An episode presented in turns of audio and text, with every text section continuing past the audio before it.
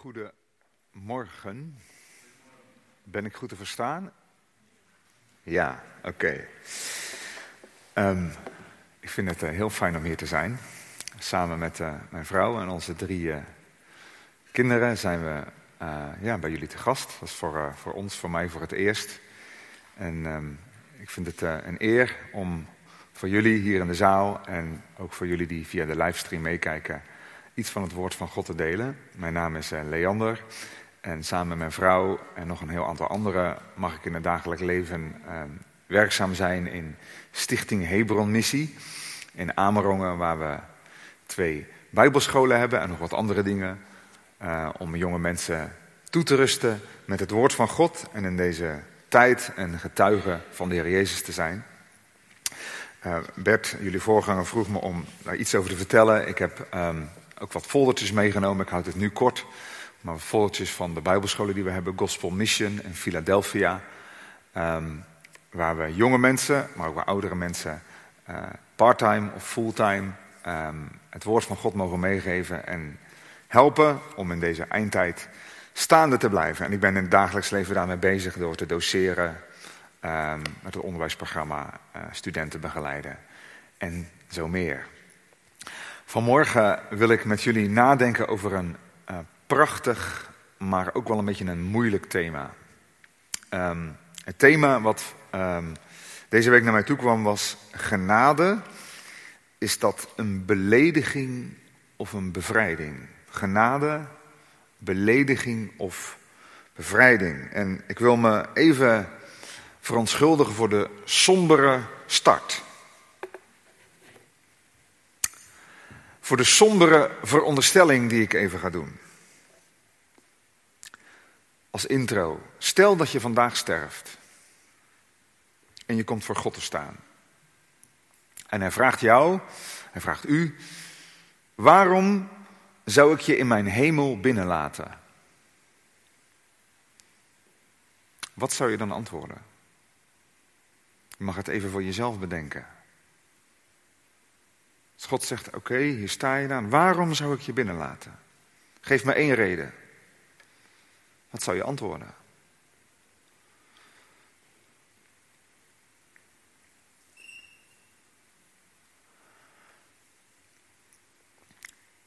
Moet je dat in de kerk uitleggen? Dat, dat moet je, kun je beter op straat gaan vertellen. Ik wil vandaag met jullie, met jou, nadenken over wat de foute antwoorden zijn op die vraag. En wat het goede antwoord is. En dat brengt ons bij het evangelie. De kern van de boodschap van de gemeente van Jezus Christus, die niet alleen buiten gebracht moet worden, maar juist ook in de kerk, is mijn overtuiging. Want die boodschap van genade staat altijd op het spel. En het gedeelte wat we gaan lezen is uit Lucas 15. Een heel bekend gedeelte. Daar ga ik ook dus niet heel veel over zeggen, maar ik wil het vooral toepassen op het thema dat ik je zojuist heb genoemd. Genade, een belediging of een bevrijding. Lees met me mee, Lucas 15 vanaf vers 11. Lucas 15 vanaf vers 11. En ik lees je voor uit de herziene statenvertaling. En Jezus zei, een zekere mens had twee zonen. En de jongste van hen zei tegen zijn vader, Vader, geef mij het deel van de goederen dat mij toekomt. En hij verdeelde zijn vermogen onder hen. En niet veel dagen daarna maakte de jongste zoon alles te gelden. Hij reisde weg naar een ver land en verkwiste daar zijn vermogen in een losbandig leven. En toen hij er alles doorgebracht had, kwam er een zware hongersnood in dat land en hij begon gebrek te lijden. En hij ging heen en voegde zich bij een van de burgers van dat land. En die stuurde hem naar zijn akkers om de varkens te weiden. En hij verlangde ernaar zijn buik te vullen met de schillen die de varkens aten, maar niemand gaf hem die. En nadat, het, nadat hij tot zichzelf gekomen was, zei hij: Hoeveel dagloners van mijn vader hebben brood in overvloed en ik kom om van de honger? Ik zal opstaan en naar mijn vader gaan en tegen hem zeggen: Vader, ik heb gezondigd tegen de hemel en tegenover u en ik ben het niet meer waard uw zoon genoemd te worden. Maak mij als een van uw dagloners. En hij stond op, en ging naar zijn vader. En toen hij nog ver van hem verwijderd was, zag zijn vader hem. En deze was met innerlijke ontferming bewogen. Hij snelde hem tegemoet, viel hem om de hals en kuste hem. En de zoon zei: Vader, ik heb gezondigd tegen de hemel en tegenover u. Ik ben niet meer waard uw zoon genoemd te worden. Maar de vader zei tegen zijn slaven: Haal het beste gewaad tevoorschijn en trek het hem aan. Geef hem een ring aan zijn hand en sandalen aan zijn voeten. En breng het gemeste kalf en slacht het en laten we eten en vrolijk zijn. Want deze, mijn zoon, was dood en is weer levend geworden. Hij was verloren en is gevonden. En ze begonnen vrolijk te zijn. Zijn oudste zoon was op de akker. En toen hij dichter bij huis kwam, hoorde hij muziek en rijdans. En nadat hij een van de knechten bij zich had geroepen, vroeg hij wat er aan de hand was. Deze nu zei tegen hem: Uw broer is gekomen en uw vader heeft het gemeste kalf geslacht, omdat hij hem weer terug gezond gekregen heeft. Maar hij werd boos en wilde niet naar binnen gaan. Toen ging zijn vader naar buiten en spoorde hem aan. Maar hij antwoordde en zei tegen zijn vader: Zie, ik dien u al zoveel jaren. En ik heb nooit uw gebod overtreden. En u hebt mij nooit een bokje gegeven om met mijn vrienden vrolijk te zijn. Maar nu deze zoon van u gekomen is, die uw bezit met hoeren opgemaakt heeft, hebt u voor hem het gemeste kalf geslacht. En hij zei tegen hem, kind, jij bent altijd bij mij. En al het mijne is van jou.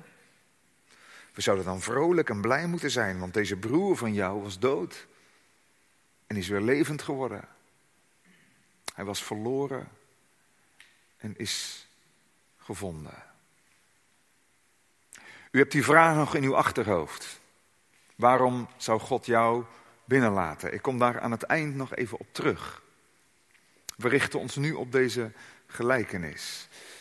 Die bekend staat als de gelijkenis van de verloren zoon. Vindt u dat een goede titel? Nee, ik denk dat de meesten van jullie zullen zeggen: je kunt beter spreken over verloren zonen. Iemand zei ooit tegen mij: Ik vind nog een betere titel: De gelijkenis van de vrolijke vader. Misschien is dat wel waar. Het gaat vooral om de vader. Maar laten we ons even richten op die zonen. Die twee, en ik denk dat de jongeren die erbij zijn dat ook heel goed kunnen begrijpen. Of als je thuis meekijkt, meeluistert. Die twee zonen, die zijn eigenlijk twee manieren van leven. De jongste zoon, dat is de weg van zelfontdekking. Je wilt vrij zijn om je leven op jouw manier in te vullen en vervulling na te jagen. Je wilt iets meemaken tradities en gezag en gewoonten, dat, dat zijn eigenlijk lastige, lastige hindernissen om te komen tot het plan waarvan jij innerlijk voelt, daar moet ik voor gaan. Dat, dat is het leven van de jongste zoon. En hij is gewoon recht voor zijn raap. Hij zegt, geef mij het deel waar ik recht op heb. Dat is nogal een uitspraak. Geef mij het deel waar ik recht op heb. Het, het, is ongehoord rebels wat deze jongen deed. Je deed dat niet in het Oude Oosten. Je vader, die eerde je. En dat betekende waarschijnlijk dat een vader een deel van zijn bezit moest verkopen. Hij had waarschijnlijk geen geld op de bank. Zijn geld zat in zijn bezittingen. Waarschijnlijk heeft hij een deel moeten verkopen. Of een deel aan zijn zonen moeten schenken. En zijn zoon, zijn jongste zoon, heeft het in geld op omgezet. Er staat, hij maakte alles te gelden. Nou, eh, het is ongehoord rebels. Maar weet je wat het voordeel van deze jongste zoon is? What you see is what you get. Het is klip en klaar. Het is rebels, het is ongehoord. Hij verlaat het huis en hij zegt: Pa, zolang je niet sterft, is mijn leven een gevangenis. Ik ga er vandoor. De weg van zelfvervulling. De tweede zoon, die heeft een heel ander levenspatroon.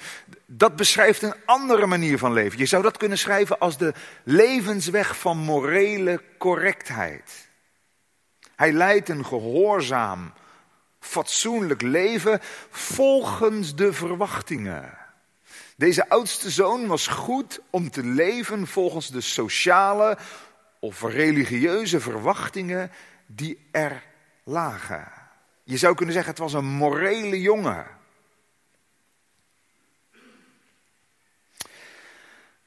En ik denk dat juist die oudste zoon voor ons leerzaam is. Want het zijn morele, misschien moet ik vanmorgen wel zeggen, kerkelijke, nette mensen die op zondagmorgen om half tien er zijn of voor de camera zitten, die misschien wel juist het gevaar lopen van die oudste zoon. En daar wil ik me eigenlijk vanmorgen op richten. Genade, is het een belediging of een bevrijding? Die oudste zoon, het is iemand die netjes leeft, correct leeft, misschien ook wel zelfdiscipline heeft, het kwaad verafschuwt. Maar het schokkende is, dat, dat hoeven we vanmorgen met elkaar niet voor het eerst vast te stellen. Het schokkende is, deze jongens, deze beide jongens, zijn beide even verloren. Waarom? Ze staan beide niet in de juiste relatie tot de Vader. Want God heeft jou en mij niet geschapen om een correct mens te zijn. We zijn niet allereerst geschapen om goed te zijn. We zijn geschapen, ik hoop dat je dat van harte beaamt, om in gemeenschap met God, de Vader, te leven, om Hem te kennen. Dat zal ons ook goede mensen maken in de goede zin van het woord. Maar het is niet bedoeld om een brave burger te zijn. En ik denk, en dat is misschien een beetje het scherpe van vanmorgen, kerkmensen die heel veel weten van de Bijbel en van de normen en waarden van het christelijk geloof, die zijn niet zo snel, uiterlijk dan, zo'n jongste zoon, maar veel eerder zo'n oudste zoon. Tim Keller, ik denk velen van jullie kennen zijn naam wel, heeft een boek geschreven over deze gelijkenis. En in dat boek zegt hij, onze grote steden in het Westen en in Amerika zitten vol met jongste zonen. New York, Washington, Amsterdam, Rotterdam. Ze zitten vol met jongste zonen, weggevlucht uit kerken waar oudste zonen de boventoon voeren. Dat is een nadenker. Ik wil vanmorgen drie dingen zeggen. Ik wil ingaan op die verlorenheid van die oudste zoon. En dan kort aan het einde wil ik twee andere punten maken over hoe deze oudste zoon tot inkeer kan komen. Wat is het oudste zoonprobleem?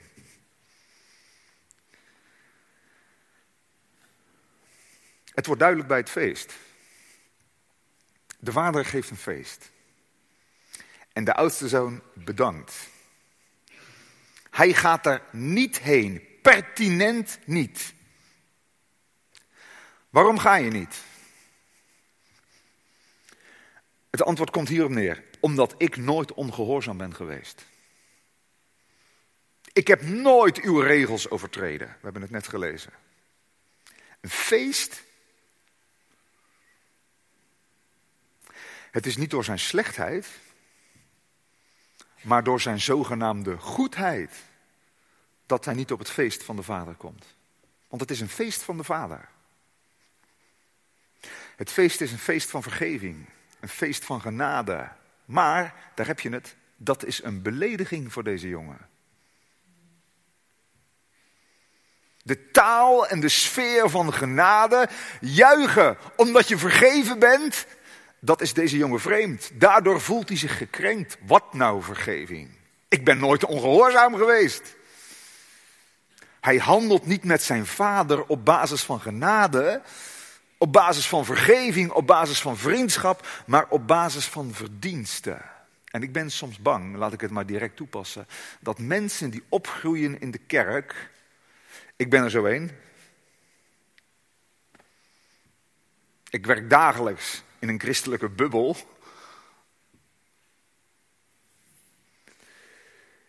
Ergens dat idee kunnen krijgen. Ik leef een correct leven. Volgens mij is mijn leven wel ongeveer zoals God het bedoeld moet hebben. Als ik zou vragen wie is hier volmaakt, dan steekt niemand zijn vinger op. Maar we zijn wel aardig op weg. Ik wil me er niet op verheffen, maar ik denk wel dat er hier in de Noordoostpulver mensen wonen. Nou, slechter doen dan ik, maar. Voel, voel me een beetje ongemakkelijk om dat zo te zeggen. Denk je het soms? Ja, goede vraag. Ik denk wel dat mijn leven ongeveer is zoals God het bedoelt. We gaan naar de kerk, ook echt wel van harte. We doen niet al te gek. We zijn voor een aantal dingen en we zijn ook echt tegen een aantal dingen. Jezus is mijn vriend, mijn helper. Ik vind het heerlijk om zo over hem te zingen. Hij is ook mijn voorbeeld. De voetwassing, prachtig. Hij is mijn inspirator. Hij beschermt me ook. Hij is bij me nu ik naar die nieuwe studie ga. Of nu ik in een moeilijke tijd zit. Maar de essentie van de gelijkenis gaat dieper. Is, is hij ook je redder? Is hij ook je redder? Ik heb een tijd in mijn leven gehad dat ik dat een hele moeilijke vraag vond. Ik kon daar niet zoveel mee.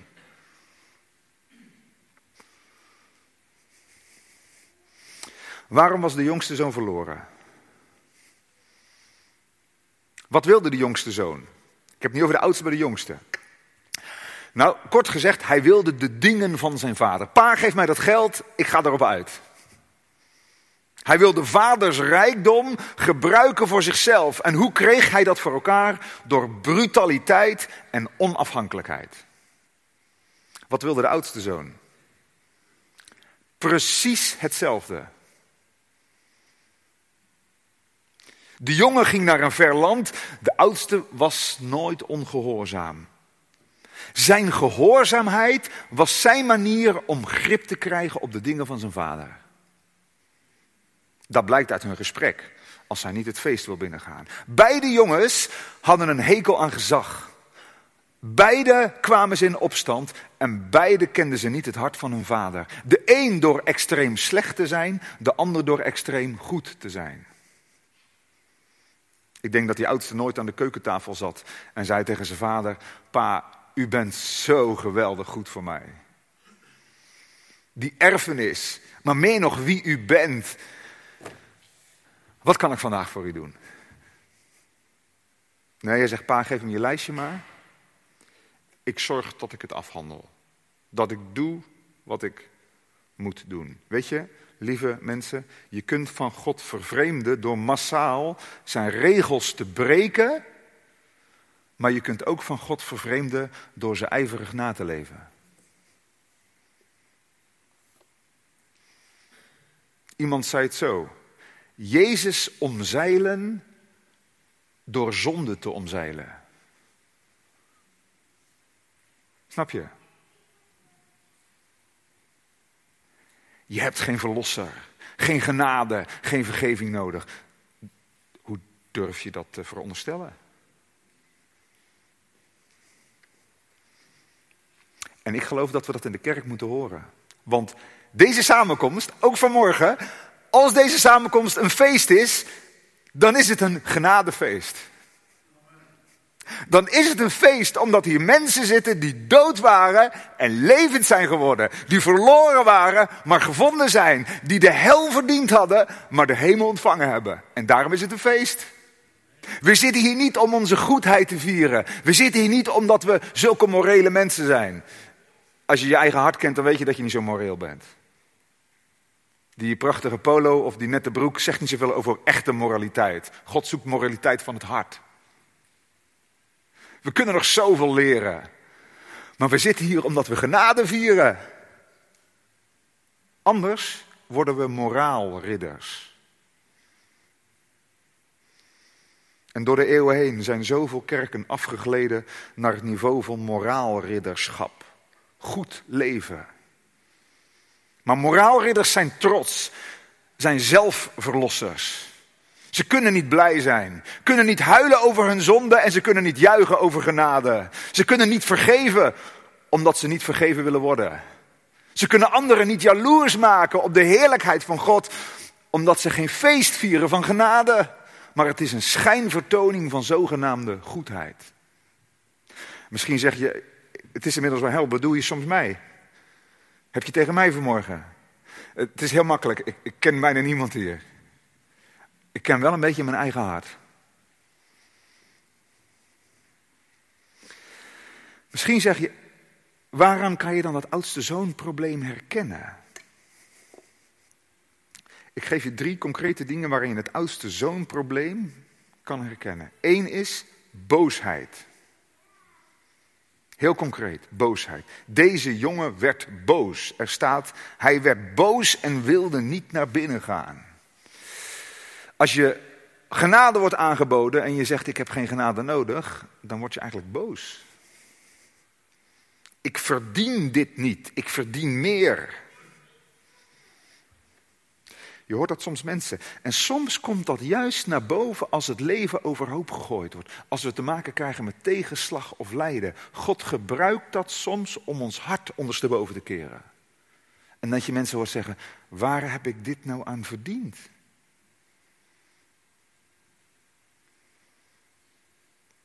Dat kan een patroon verraden dat jij met de Vader samenwerkt. Ik doe goed en u doet mij goed. Ik bid en u verhoort. Ik geef en u geeft. En nu? Ik word ziek. Ik verlies mijn baan. Waar heb ik dit dan verdiend? En je wordt zuur.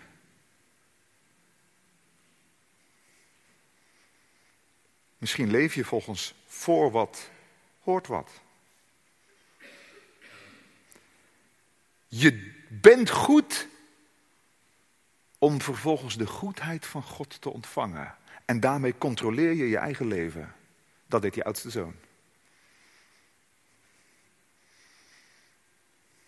Maar is er sprake van een relatie met de Vader? Of is jullie relatie ook relationeel? Als je probeert je redding te verdienen, en zeg niet dat ze dat alleen in de Rooms-Katholieke Kerk doen. Als je probeert je redding te verdienen, de hemel te verdienen, zodat God je binnenlaat, dan weet je nooit zeker of je goed genoeg bent. En dat leidt tot angst. Die boosheid kan soms ook blijken uit hoe je omgaat met kritiek. Ik pas het even heel concreet toe. Dat als iemand jou feedback geeft, positieve feedback of soms negatief, dat gebeurt er. Daar hebben we allemaal mee te maken. Dat je ineens merkt, dit is voor mij een bedreiging. Nou, dat kan veel oorzaken hebben. Maar het kan er ook op wijzen dat je het ziet als ik faal, ik schiet tekort. En omdat je denkt in een verdienmodel, is het een bedreiging. Trots is de tweede. Heb je gezien hoe hij over zijn broer spreekt? Hij zegt, het is een hoerenloper. Die zoon van u. Hij heeft het niet over zijn broer. Deze jongen heeft totaal geen zicht op zijn eigen hart. Hij ging niet, misschien niet naar de hoeren. Maar had wel pornografische fantasieën. Maar hij kijkt op anderen neer. Veel kerken gemeentes worstelen met rivaliteit, roddel. Niet alleen Jack en zijn vriend. Onvergevingsgezindheid. We, we praten over elkaar, we kijken naar elkaar, we vergelijken. Weet je hoe dat kan komen? We zijn bezig met de vraag, hoe goed doet de ander het en hoe goed doe ik het? Dat is oudste zoongedrag.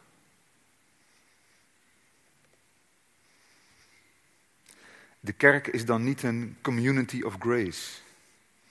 Niet een feest van geredde zondaren. Die kunnen vergeven. Natuurlijk. Dat klinkt misschien iets te makkelijk. Maar je hebt in ieder geval zicht op jouw vergeving die je door God royaal gegeven is. Waardoor je kan zeggen, ik, ik kan die ander vergeven. In Jezus' naam.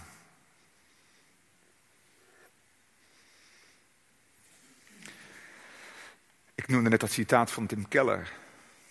Jonge zonen die vluchten uit kerken waar oudste zonen de boventoon voeren. Het is wel een goede vraag, ook kerkbreed. Voelen hoeren en tollenaars zich thuis? In de fontein. Bij Jezus waren ze graag. Jezus had de scherpste boodschap, had de hoogste norm van heiliging, lees de bergreden. En toch waren ze graag bij hem.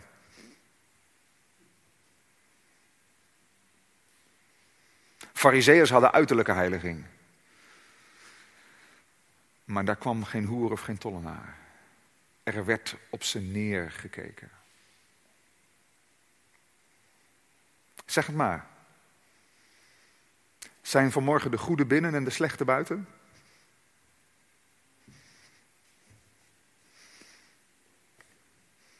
Of zitten we hier als de geredden die ons verblijden als er nog een tollenaar, zoals ik, tot geloof komt?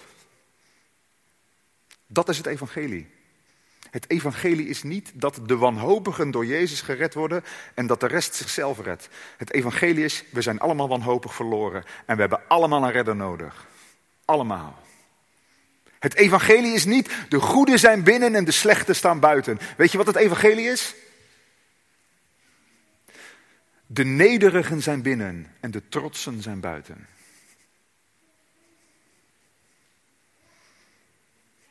Trots. Derde kenmerk van een oudste zoon is vreugdeloosheid. Dat vind ik de diepste. Hij zegt, al jaren werk ik voor u. Dat, dat had hij bijgehouden, dat wist hij.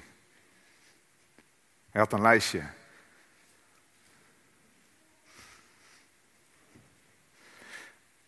Hij werkt slaafs. Het is een mokkende onderworpenheid. Geen vreugde.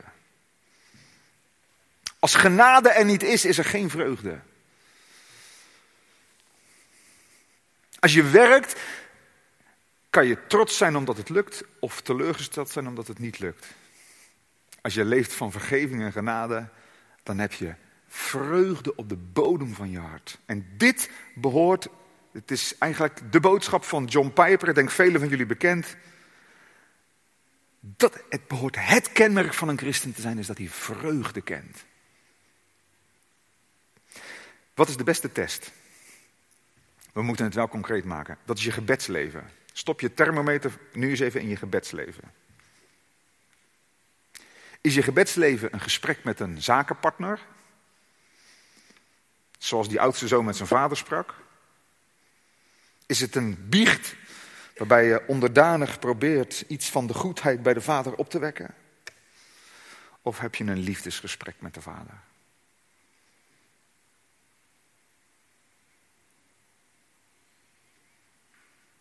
Heb je vanmorgen verblijd in de genade van God?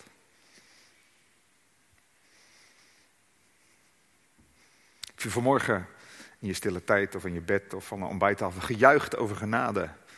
Het gaat even niet om je handen en zo, hè? Het gaat hier.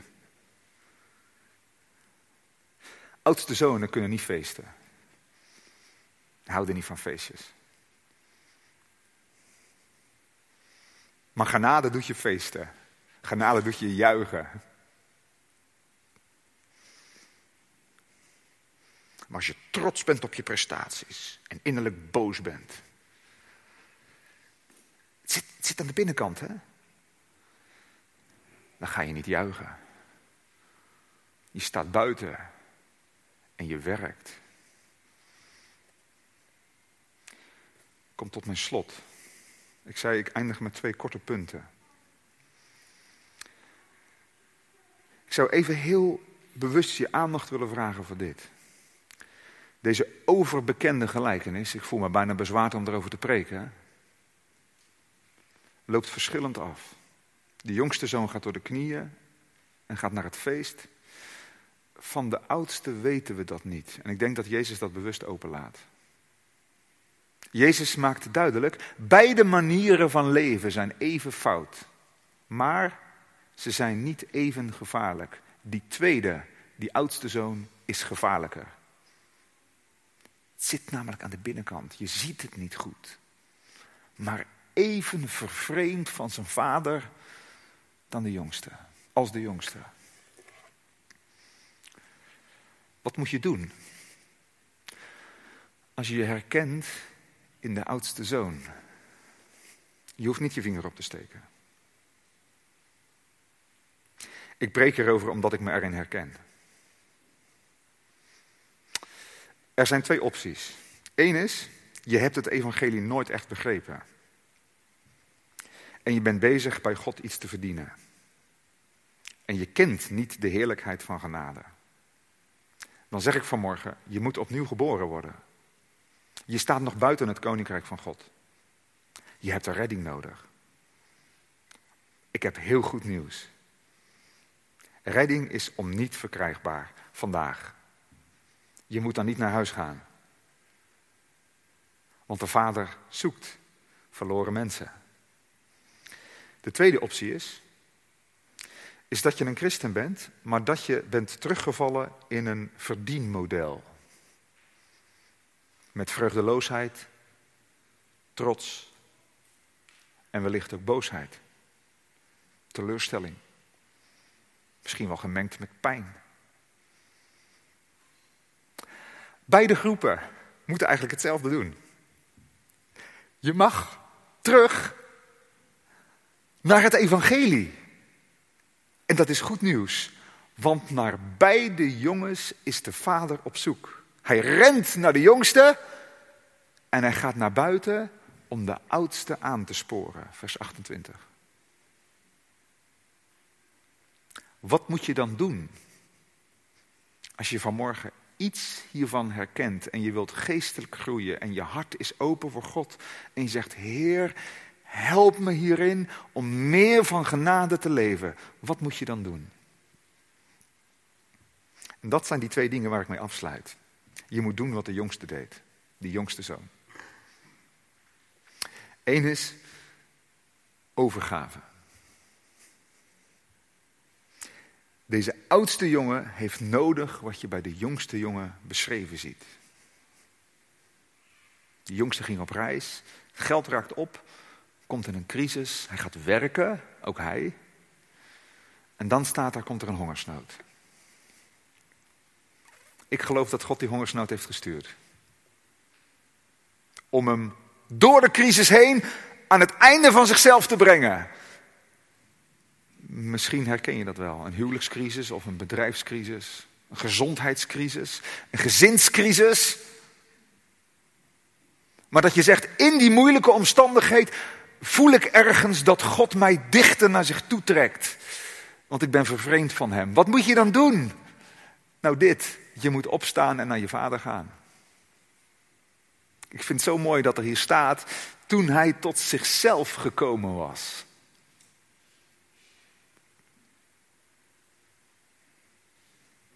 Vers 17. Tot geloof komen is ook tot jezelf komen. Naar de Vader gaan is tot jezelf eerlijk worden over je eigen toestand. En dat maakt je niet minder, maar meer mens. Deze jongen wordt eerlijk. Hè? Bekering, metanoia is de dingen anders gaan zien, opnieuw gaan denken. Ik leef als een varken, terwijl ik een koningskind kan zijn. Dat kan trouwens ook als christen. Dat je op een verkeerd spoor zit en de vreugde van God kwijt bent geraakt. C.S. Lewis zegt, je bent tevreden met moddertaartjes, terwijl het Noordzeestrand voor je open ligt. Wat is de key? Nou, deze jongen, die jongste, die, die denkt aan de goedheid van zijn vader. Hij zit daar bij die varkens en hij denkt, die dagloners die hebben overvloed en ik, ik kom om van de honger. Het zijn, dat vind ik zo mooi. Als iemand zijn getuigenis vertelt, vaak hoor je dat het de goedheid van God is. Die iemand terugtrekt in het vaderhuis.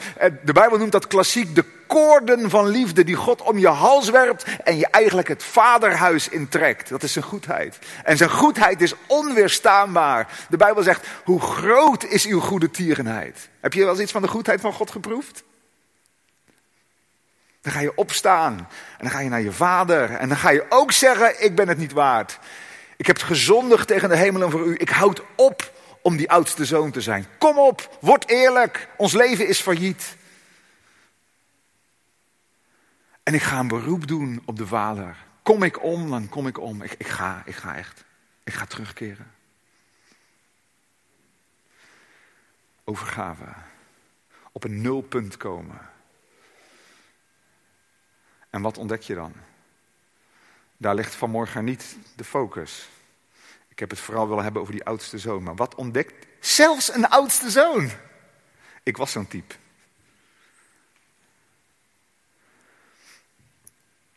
Je ontdekt twee dingen. Dit is mijn derde punt, genade. Je, ontdekt twee dingen. Je bent zondiger dan je ooit kunt beseffen. Maar in Christus meer geliefd dan je ooit hebt durven dromen. Dat is zo mooi van genade. Het is onverwacht. Zijn vader rent hem tegemoet. Het is ongehoord voor een Joodse man dat hij zou rennen.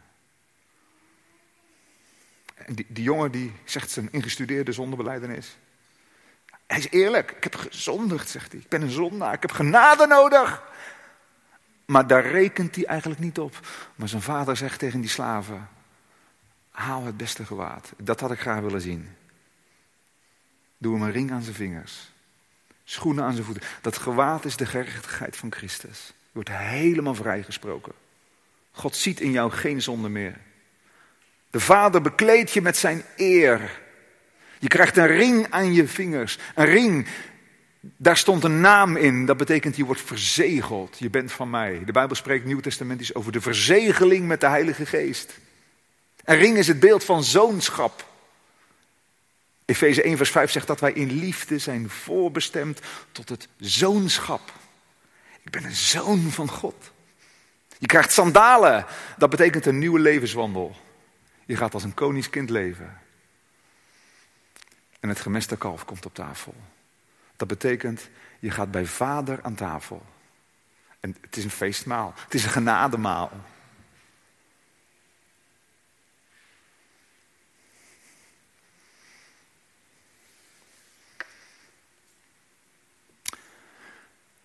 Waarom zou God je binnenlaten?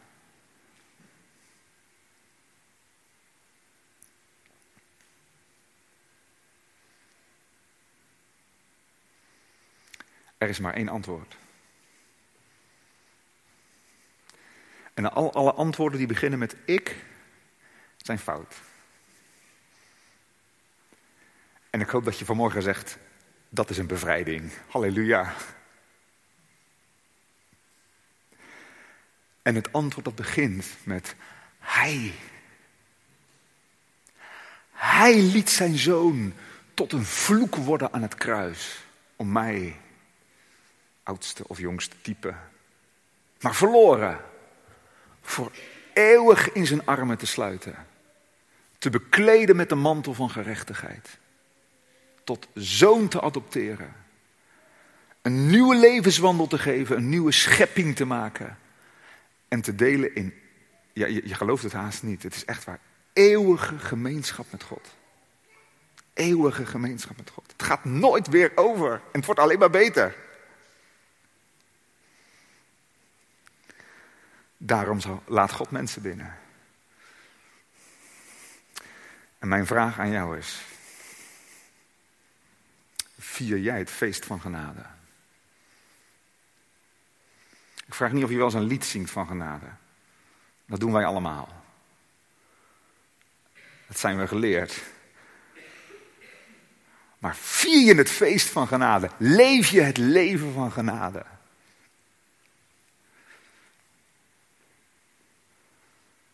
Dat is wat God wil. Het is waar jij gelukkig van wordt. En het is dat wat de wereld nodig heeft. Saved sinners. Beter geredde heiligen. Geadopteerd door de Vader. Ik wil je uitnodigen. Waar je ook staat. In welke categorie je ook zit.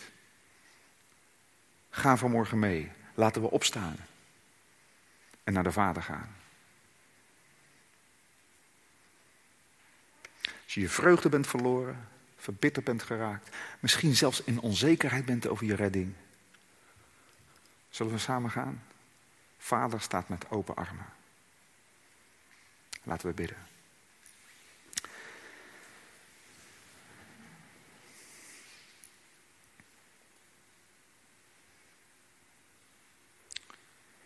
Heer, vergeef ons onze